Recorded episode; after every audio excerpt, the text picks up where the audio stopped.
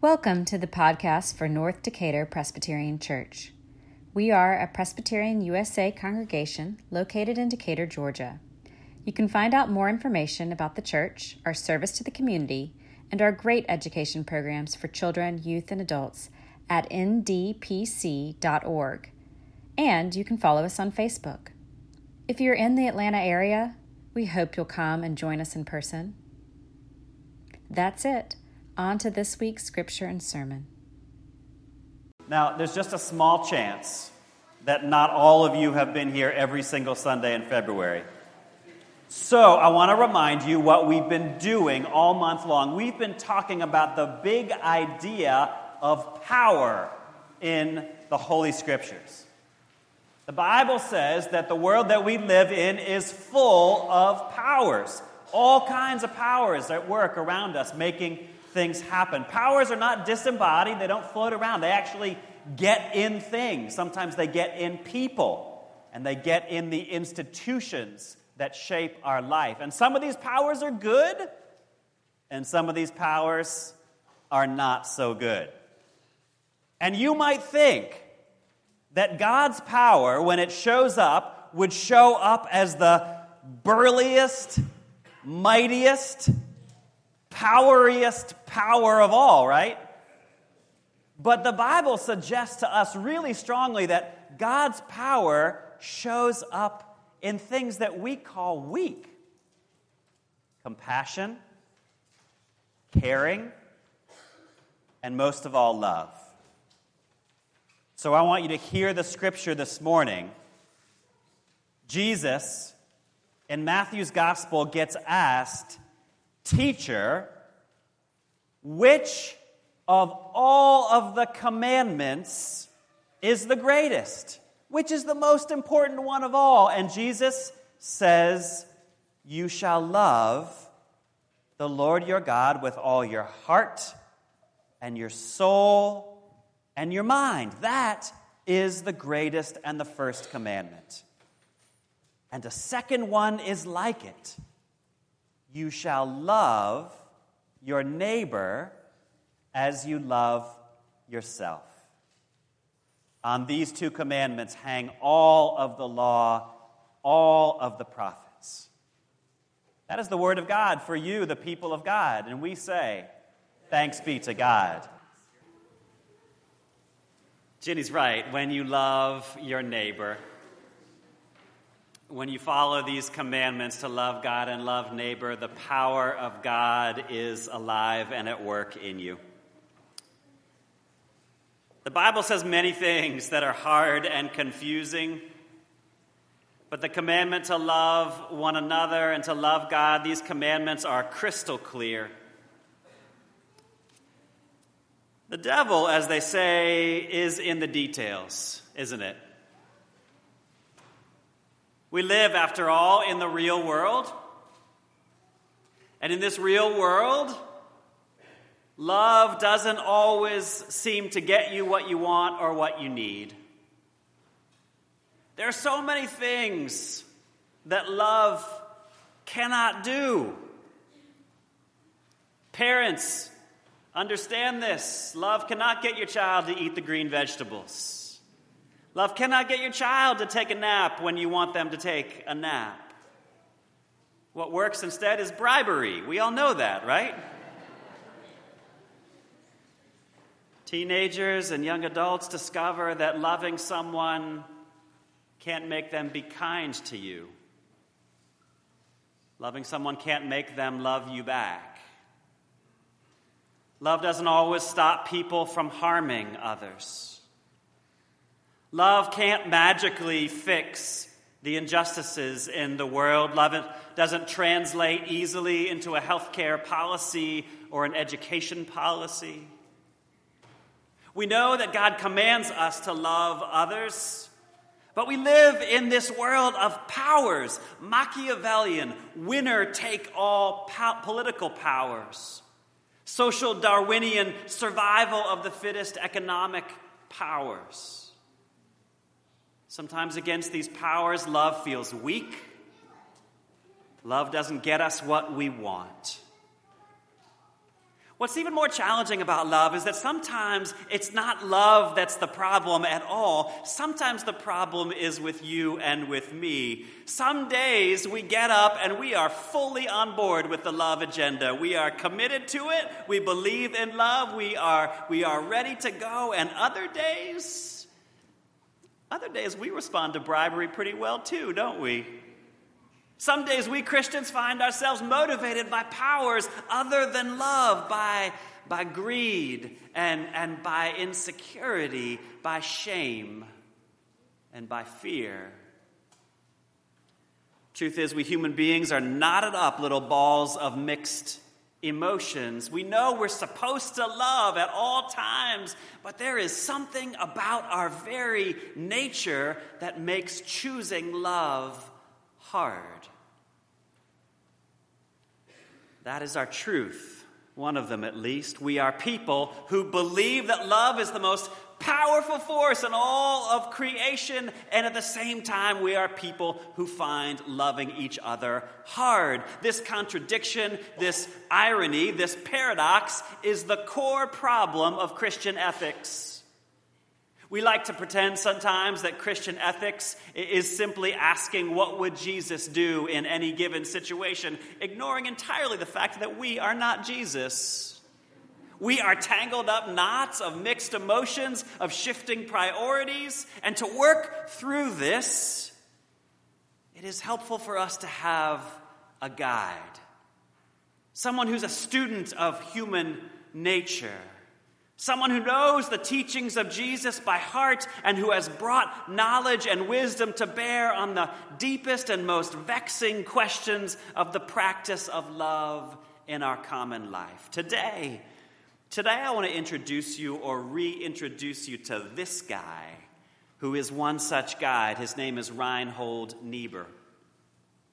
I want you to know about Niebuhr because I think he remains, even today, an extraordinary example of how we can take these very clear instructions of Jesus to love God and love our neighbors and run those instructions through our complex, mixed up human nature and then apply them faithfully in a world of competing powers. Let's talk about Niebuhr for just a minute. He was first and foremost, a Christian, a follower of Jesus. The son of a German immigrant evangelical pastor, Niebuhr was raised in Missouri, and after a few years at Yale Divinity School, he was ordained by the age of 23. He served a church in the Detroit area in the early decades of the 20th century. While Niebuhr would go on to teach for 40 years at the greatest seminary in the world, Union Theological Seminary in New York, he was always he was always a pastor. In his memoir of his early years in ministry, he talks in wonderful ways about the beautiful and the dreary experience of pastoring, of which Beth and I can attest to both. But as you see in the memoir, even as a 20 something pastor, Niebuhr is acutely aware of the larger social forces at work in his community, the, the powers that we've come to call them. And Niebuhr is aware of how these powers affect and even determine the lives of the members of his congregation. The young Reverend Niebuhr watched the automotive industry in Michigan exercise a ruthless and inhumane kind of power over the lives of its workers. In those years in the early 20th century, Henry Ford was as close to a got as an American icon, but Niebuhr would issue these blistering criticisms of Ford and his company. Niebuhr wrote in his diary Today we went through one of the big automobile factories. The foundry interested me particularly. The heat was terrific, the men seemed weary. Here, manual labor is a drudgery and toil is slavery. Their sweat and their dull pain are part of the price paid for the fine cars we all run. And most of us run the cars without knowing what price is being paid for them. We are all responsible.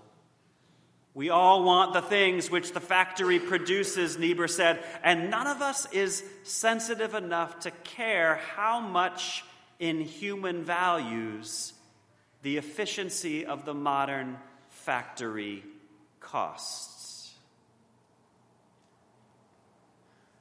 What do you do if these men in the factories are your neighbors?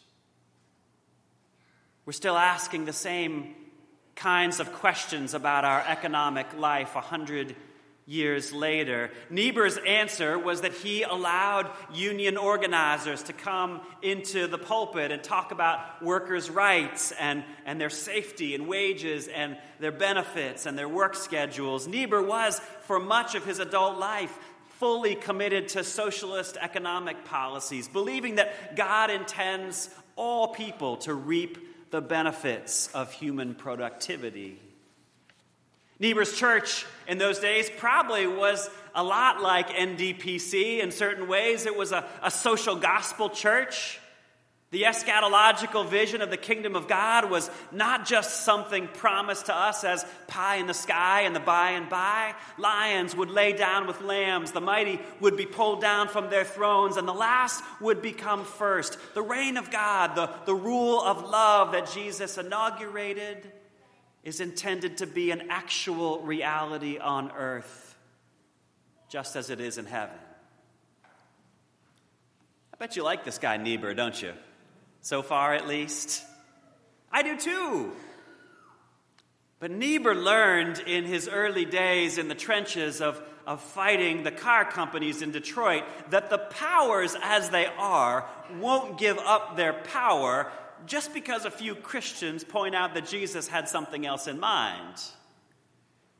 In 1933, Niebuhr wrote these words There is nothing in history to support the thesis that a dominant class ever yields its position or privileges in society because its rule has been convicted of ineptness or injustices. Wealthy and powerful people, he said, won't give up their wealth and power just because Christians tell them they're wrong. As he engaged the principalities and powers around him, Niebuhr grew more and more weary of liberal reformers.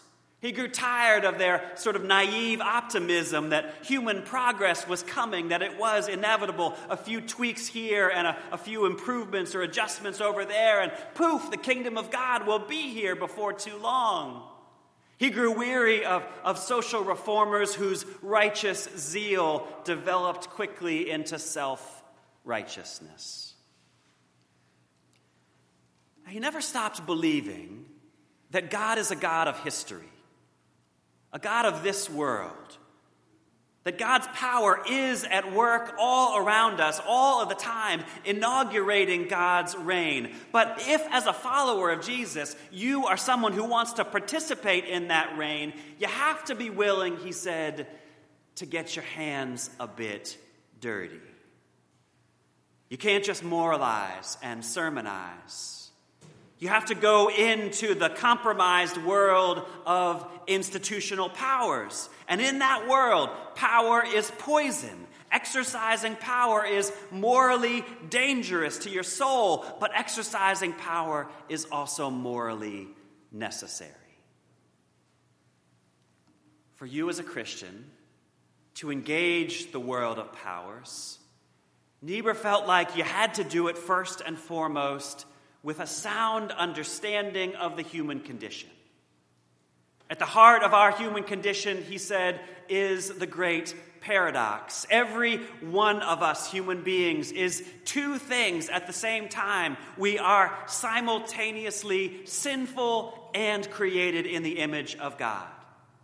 We are sinful, he said. Each of us is eminently corruptible. We know the good, but we do not do what is good for ourselves or our neighbors.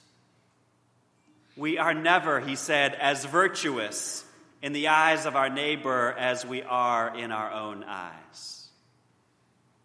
To engage the world of powers, Niebuhr said, we must never forget our capacity for sin. And yet, And yet, we are always to hold this capacity for sin in tension with another truth, which is that each of us is created in the image of God. We are, each one of us, only slightly lower than the angels, and each of us is capable, by God's grace at work within us, of doing good for ourselves and for others.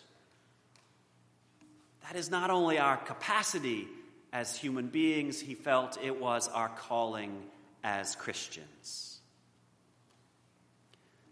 So, in this world of powers, Niebuhr said that we can and we should and we must make the world a better place, participate in the reign of God on earth, so long as we never get too enamored with our own goodness, nor too depressed or cynical about our chronic sinfulness. So, if you feel at this point like you're swinging on a big pendulum, you're getting the point of Niebuhr, right? It is like reading him is like swinging on this massive pendulum in which he will take you to one side and show you one extreme, and then take you all the way to the other side and show you the other extreme, and argue for an engaged position somewhere in the middle. On one extreme are the idealists and the purists those of us who love to be right but won't ever get our hands dirty. Niebuhr excoriated Christian pacifists who said that the United States history of imperialism disqualified us from standing up against the evils of Hitler. Niebuhr, were he alive today, might also criticize the criteria to which we are now subjecting some of our candidates for office. Any mistake, however small or great, in the past now disqualifies someone from service. No person, Niebuhr believed, who served in public life in any meaningful way leaves with clean hands. But on the other end of the pendulum, right, when you swing back to the other side, Niebuhr would warn us that those who too readily engage in this dirty world of politics will start assuming that if they have any power at all, it is because they are morally superior. Power blinds, power corrupts. The more power you have, Niebuhr said, the closer you are to great evil. Americans, Niebuhr noted, have a completely misguided sense of our own power and our own virtue. Through our revolution for independence, our, our manifest destiny in the conquering of a continent, through our intervention in, in the affairs of other nations, couching our imperial dreams as the spread of democracy, Niebuhr said that we as a nation have assumed that we are always right. We've assumed that happiness will somehow magically fall to everyone, given enough prosperity as if by some invisible hand. The United States, Niebuhr said, is so deluded by the concept of our innocence that we are ill prepared to deal with the temptations of power which now assail us. He wrote those words in 1952. That's what it looks like, right? That's what it looks like to live and, and, love in our world of powers. There's no getting off of the pendulum as it swings between our twin delusions of the moral purity of our idealism and our selfish, self justifying will to power. I hope you'll go and read some Niebuhr. We've got some on the shelf downstairs. You can come downstairs and pull them off and take them home with you. I assure you it hasn't gone out of style. But I would imagine one of the questions you're asking at this point is what does this look like in practice? If I were to embrace this way of, of seeing the world, of engaging the world, what would it look like? Washington Post columnist E.J. Dionne was a part of a panel discussion about Niebuhr a couple years ago, and I love how he tried to bring this Niebuhrian way into a way that you and I could understand. He said, he said Imagine you're an athlete. You're a Niebuhrian athlete. You're trying to win the game, but you never assume that victory renders you superior to, to your opponent. You would even admit it that you may have won unfairly when you broke the rules and got away with it. A Niebuhrian parent will read a book and have a strategy for parenting, but always admit that it is luck or God's grace and not your parenting skills that carry the day. Dionne says a Niebuhrian will avoid violence at all costs. But he warns you will get into a fist fight if it's absolutely necessary. But as you do so, he says you'll be acutely conscious of the pain that your blows are inflicting on your opponent. And you will know also that the very fact that the fight is happening is proof of the fallen nature of both yourself and the person you're fighting. A proper Niebuhrian, E.J. Dionne says, will have a sense of humor about all of these things, understanding the profound ironies involved in making peace through violence, in trying to act effectively in the world while trying to act morally at the same time. You are commanded to love your neighbors.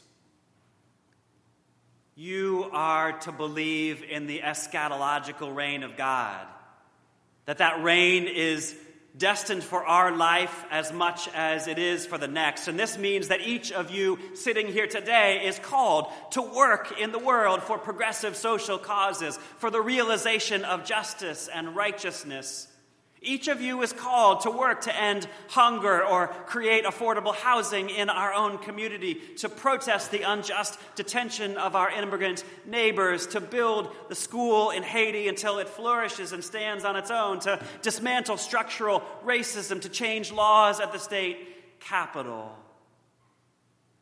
Just know, just be warned that this pursuit of flesh and blood, beloved community, will involve you in morally compromised decisions.